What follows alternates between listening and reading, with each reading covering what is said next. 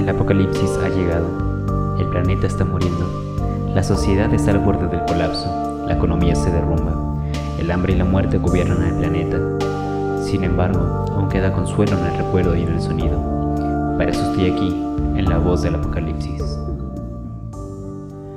Muy buenos días, tardes, noches o madrugadas. Espero que todos estén muy bien, que tengan salud y si no tienen salud, espero que se mejoren pronto. Yo soy ERE Alba y esto es La Voz del Apocalipsis. En este episodio 1 vamos a tratar un tema que me sugirió Fernando Pérez por Instagram o Instagram, dependiendo de cómo quieran pronunciarlo. La verdad es que siempre he tenido un problema con eso ya que mi parte hispana me dice tienes que pronunciarlo Instagram, estás, estás hablando español. Y otra parte que es más conservadora, más hasta cierto punto purista, me dice, no, tienes que pronunciarlo Instagram, como fue pensado originalmente en el idioma inglés. Pero eso es algo que podremos, eh, un tema que podremos tocar en otro momento, pero tiene mucha relación con lo que vamos a ver hoy. El tema de hoy es la interpretación históricamente informada. Esto más que nada aplica a, a la música, ya que es un, es un estilo musical, es una corriente musical que, como diría sabiamente nuestra gran Wikipedia, dice, se conoce como versión históricamente informada al movimiento musical que busca la representación de las obras clásicas de manera similar a la forma en la que fueron concebidas. Algo bastante concreto. Pero realmente a qué se refiere? ¿Es solamente un montón de palabras que encontramos en, en la Wikipedia? No, realmente la interpretación históricamente informada nos remite a, a una cuestión que sufren la mayoría de los músicos al momento de interpretar una pieza. Y es que si bien de compositores actuales como John Williams o Hans Zimmer, por ejemplo, tenemos alguna forma de saber cómo es que ellos concibieron la música que ellos compusieron. En el caso de, por ejemplo, el concierto Eleven Eleven de Danny Elfman, él lo pensó para la violinista Sandy Cameron, entonces tenemos forma de saber cómo fue que sonó la primera versión, cómo fue que ella eh, tuvo toda la información que requería del compositor directamente y la interpretó a como el compositor quiso. Y asimismo los si Sandy Cameron tuviera algún alumno, no sé si tenga alguno, ojalá yo fuera alumno de Sandy Cameron, pero no tocó violín.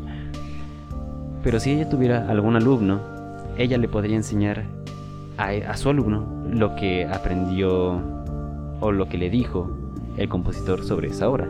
Algo similar a lo que pasa con, la sonata de viola la sonata de viola de Shostakovich que originalmente pues, no tenemos ninguna grabación de Shostakovich al piano y alguien a la viola, pero sabemos que fue escrita para que la interpretara Fyodor Drushnini, el cual, si no mal recuerdo, y si mi información errónea, por favor, corríjanme en Instagram o en Twitter, fue maestro de Yuri Bashmet, un violista que vive actualmente. Entonces es información que va hasta cierto punto de, si no de primera, de segunda mano, pero es información que ya podemos registrar de manera exacta para posteriores investigaciones, para saber cómo es que se quería sonar originalmente. Pero esto no lo tenemos, por ejemplo, con Bach, ya que tal vez sus alumnos no estén muy dispuestos a cooperar con nosotros. Entonces, ¿Qué es lo que sucede en ese caso? Bueno, de eso se encarga la interpretación históricamente informada, que surgió aproximadamente a finales del siglo XIX por Arnold Dolmetsch y sus, y sus seguidores. Esa es una información que surge de el Diccionario Enciclopédico de la Música de Alison Latham. Se los recomiendo mucho ese libro, es, es bastante, bastante amplio al momento de hacer investigaciones. Y este movimiento de buscar reproducir de la manera más fiel posible la música antigua, entre comillas, porque ya lo que tiene más de 50 años se podría considerar antiguo. Pero este movimiento se, fija principalmente en la música del periodo medieval, renacimiento y barroco, que es musicalmente lo más antiguo asequible, porque sabemos que había música, por ejemplo, en Grecia y tenemos uh, una forma escrita de la música de Grecia, pero realmente no es una partitura como tal. A partir del medieval ya empezamos a tener eh, algún tipo de notación. Y si bien la interpretación históricamente informada se basa en estos tres estilos, lo podemos ver un poco más hacia acá con el clásico y el romántico. Y actualmente incluso se está intentando hacer históricamente informada la ópera barroca, porque sabemos que en el barroco fue la primera vez que se escribió una ópera. Entonces, ¿cómo es que logran interpretar lo más fiel a la, al periodo que fueron escritas estas piezas? Pues una de las partes muy importantes son los instrumentos, ya que estas, estas personas que se dedican a la interpretación históricamente informada, estoy diciendo mucho interpretación históricamente informada, pero es que es importante. Entonces, estas personas buscan instrumentos de la época, asesorados de lauderos, de museos, etc. Buscan instrumentos originales, como por ejemplo violas a gamba, principalmente porque son las más, las más populares, pero también hay violines barrocos, hay clavecines. El clavecín es un instrumento muy importante históricamente, ya que como tal las piezas para piano eh, son de más hacia el clásico, del clásico hacia acá. Antes de eso existía el clavecín y otro instrumento intermedio entre el clavecín y el piano que es el fortepiano. Igual es un instrumento que se ha recreado para estas interpretaciones históricas. Y no solamente los instrumentos de cuerda son los que se buscan para esas interpretaciones, también hay registros de personas, hay videos en YouTube de personas que tienen instrumentos de aliento históricos, tal como es el caso de un clarinetista que vi un video de cómo presentaba el clarinete para el cual Mozart eh, pensó en su concierto para clarinete en la mayor. Y esto no solamente incluye la música instrumental. También ha surgido, no sé si llamarlo una moda, pero ha surgido esta tendencia a que en este repertorio canten los contratenores. Es decir, hombres que cantan en el registro de sopranos, mezzosopranos y contraltos. Esto porque originalmente sabemos que la iglesia no permitía que las mujeres cantaran en, en, sus presentaciones musicales, lo cual es, es realmente malo, pero eventualmente se, se corrigió eso. Entonces, ah, también había otro tipo de voz, que era la del castrati, pero esta práctica se, se, se prohibió.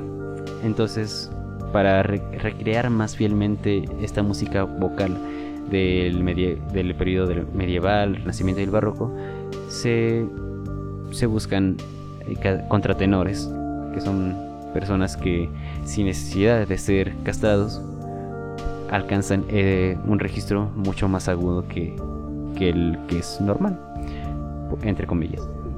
También otra cosa que buscan eh, lograr en, esta, en este tipo de interpretación es la técnica, el estilo y la técnica, para lo cual buscan tratados históricos porque sabemos que hubo personas que hicieron tratados sobre, sobre armonía, sobre interpretación. Incluso tengo un par de libros que hablan sobre la interpretación de la música del siglo XVI al XVIII, de la música medieval, cómo era diferente la interpretación en Francia que en Alemania o en Italia. Entonces, estos intérpretes de música histórica toman uso de estos tratados de ediciones, lo que se llama ediciones Urtex, que son ediciones lo más fiel posibles a lo que fueron originalmente escritos. Para hacer estas ediciones hacen uso de facsímiles, de manuscritos y otras cosas así. Para esto tienen algunos problemas, o mejor dicho, es algo conocido que tienen que conocer, válgase la redundancia, es sabido que tiene que conocer la notación antigua, porque sabemos que no siempre se escribe la música en pentagrama. Incluso en el canto gregoriano, al inicio del canto gregoriano, se, nada más se ponían algunas indicaciones arriba de las letras de los textos. Entonces, toman mano de estos de estos textos, de estos tratados, de esta información escrita, donde también se narra cómo, cómo se hacían los conciertos, es decir, en qué escenarios, cómo actuaban, en el caso de las óperas, cómo entraban los personajes, etc. Y aparte, eh, cómo se acomodaban las orquestas, porque tenemos, hay que tomar en cuenta que en el medieval y el renacimiento no eran las orquestas como las conocemos ahora. Incluso eh, se puede decir que había otro tipo de conjuntos que son los consorts y se acomodaban de manera diferente. Entonces, todo esto es lo que se toma en cuenta al momento de hacer una interpretación históricamente informada. Lo cual es bastante curioso y hace muy rica la música. Y también tenemos otro problema con eso, que es la afinación. La afinación nunca ha sido la misma. No se afinaba igual en el, en el medievo que en la era del Renacimiento, en el Barroco. En la actualidad se afina de una manera mucho, muy diferente, más científica. Pero eso lo hablaremos en unos momentos. Mientras tanto, los vamos a dejar con un poco de música. Vamos a calmarnos un poco y vamos a poner un, un poco de música. Esto se llama algo tranqui de ERE Alba.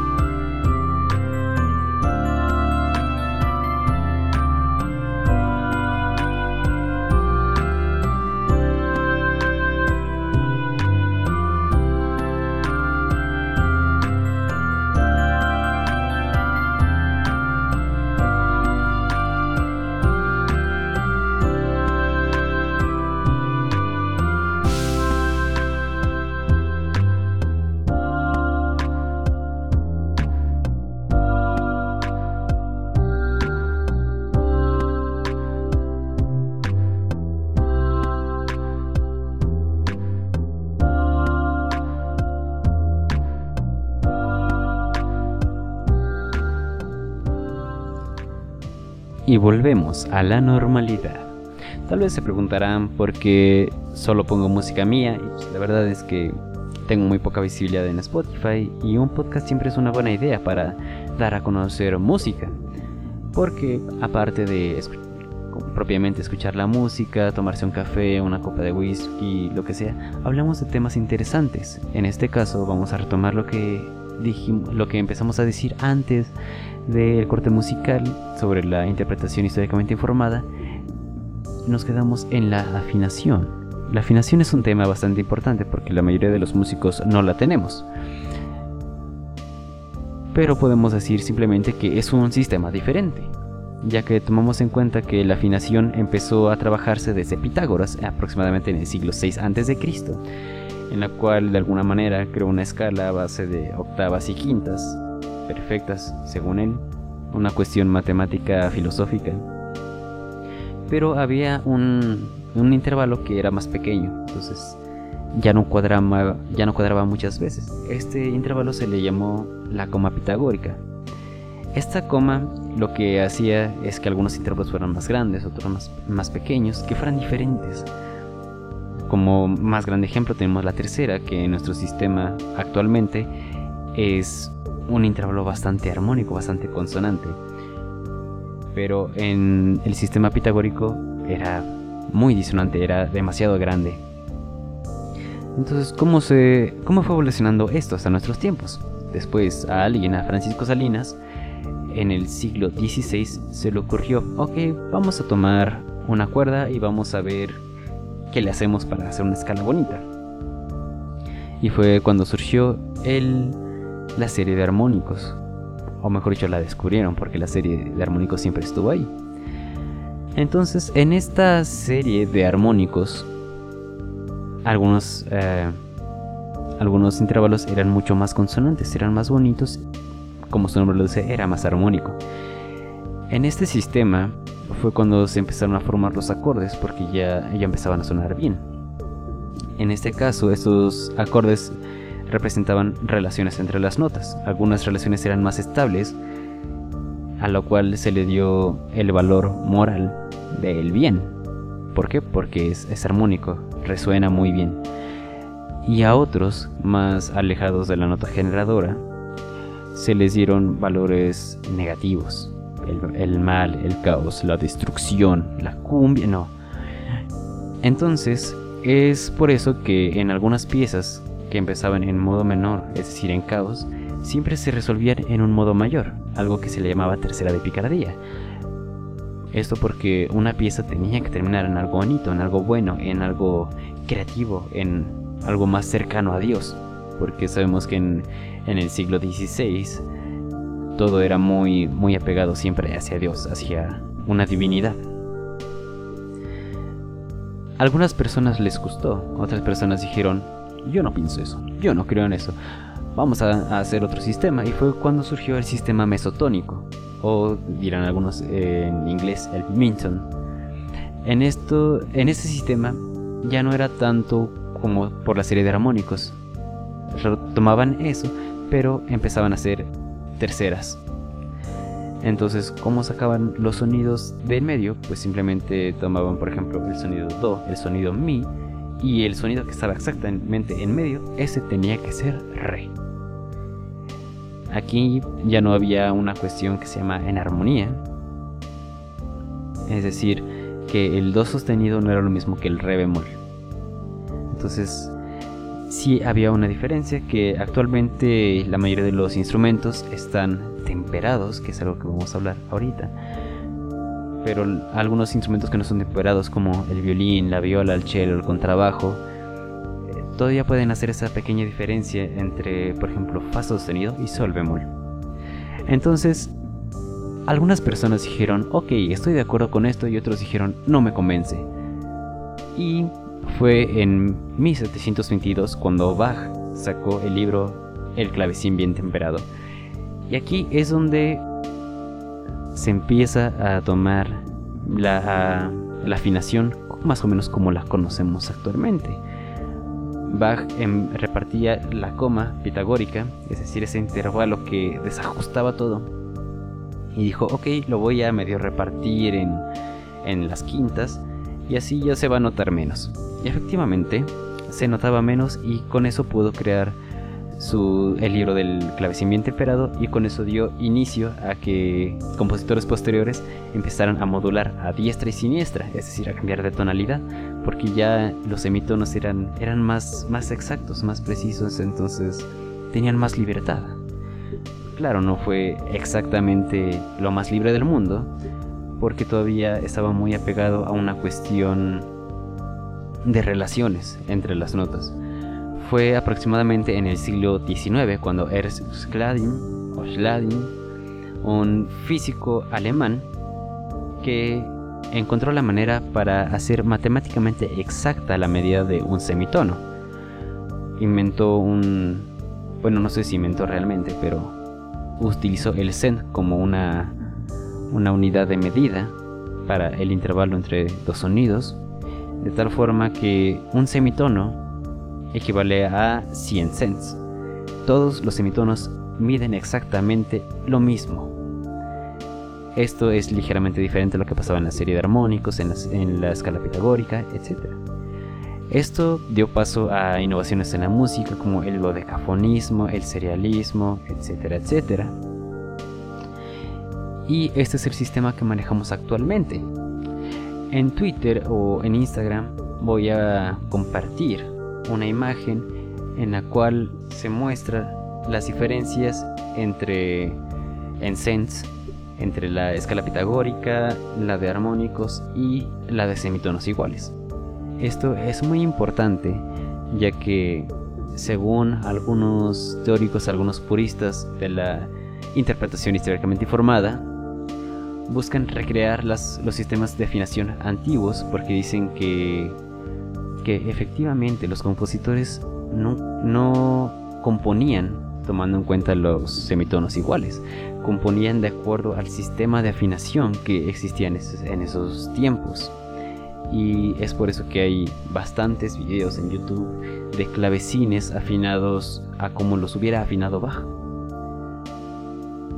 Aunque claro, eh, este concepto de afinación realmente nada más se refiere a la relación que había entre las notas.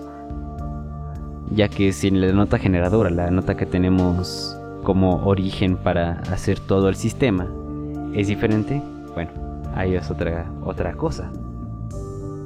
Actualmente el La que tenemos como referencia, el La con el que afinan las orquestas, los conjuntos de cámara, todos, es de 440 Hz.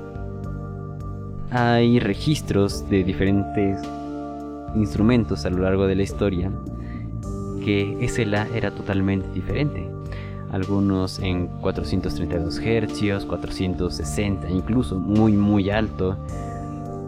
Entonces eso varía mucho el cómo el cómo vibra la música, porque sabemos que la música es esencialmente sonido y los sonidos son vibraciones mecánicas. Entonces son, son diferentes, suenan totalmente diferente. Hay algunas personas que toman como estándar, más que nada, que el La de referencia para afinar sus instrumentos en la música barroca está en 415 Hz, aproximadamente un semitono por debajo de el la que conocemos como estándar. Pero incluso el La que se toma como estándar ya está cambiando muchísimo. Me acuerdo que toda mi vida creí que La se afinaba a 440 Hz y muchas orquestas actualmente están afinando a 441 Hz, 442, algunos incluso 445 Hz. Es algo, es algo muy curioso porque algunos pensarían, solamente es un hercio, es, es es casi nada. Pero al momento de interpretar toda la música, de convertirla a... de subirla un poquito, la hace más brillante, la hace más viva. Incluso algunos dicen que la hace un poco más, más histérica. Pero son percepciones, porque al final la música es, es eso, la música es subjetiva. Cada quien la puede interpretar como, como quiera, cada quien la puede sentir como quiera. Así como yo siento mucho tener que despedirme el día de hoy, pero el tiempo nos está comiendo vivos, sobre todo en estos tiempos tan caóticos como es el apocalipsis. Les dejo mis redes sociales en las cuales pueden contactarme, hacerme sugerencias. En Instagram estoy como Ricardo Enciso VLA. En Twitter estoy como arroba EREALBA. Y en Spotify también. Espero que les haya gustado este capítulo y que lo hayan disfrutado. Espero que estén muy bien. Les agradezco mucho. Yo soy ERE Alba y esto es La Voz del Apocalipsis. Muchas gracias.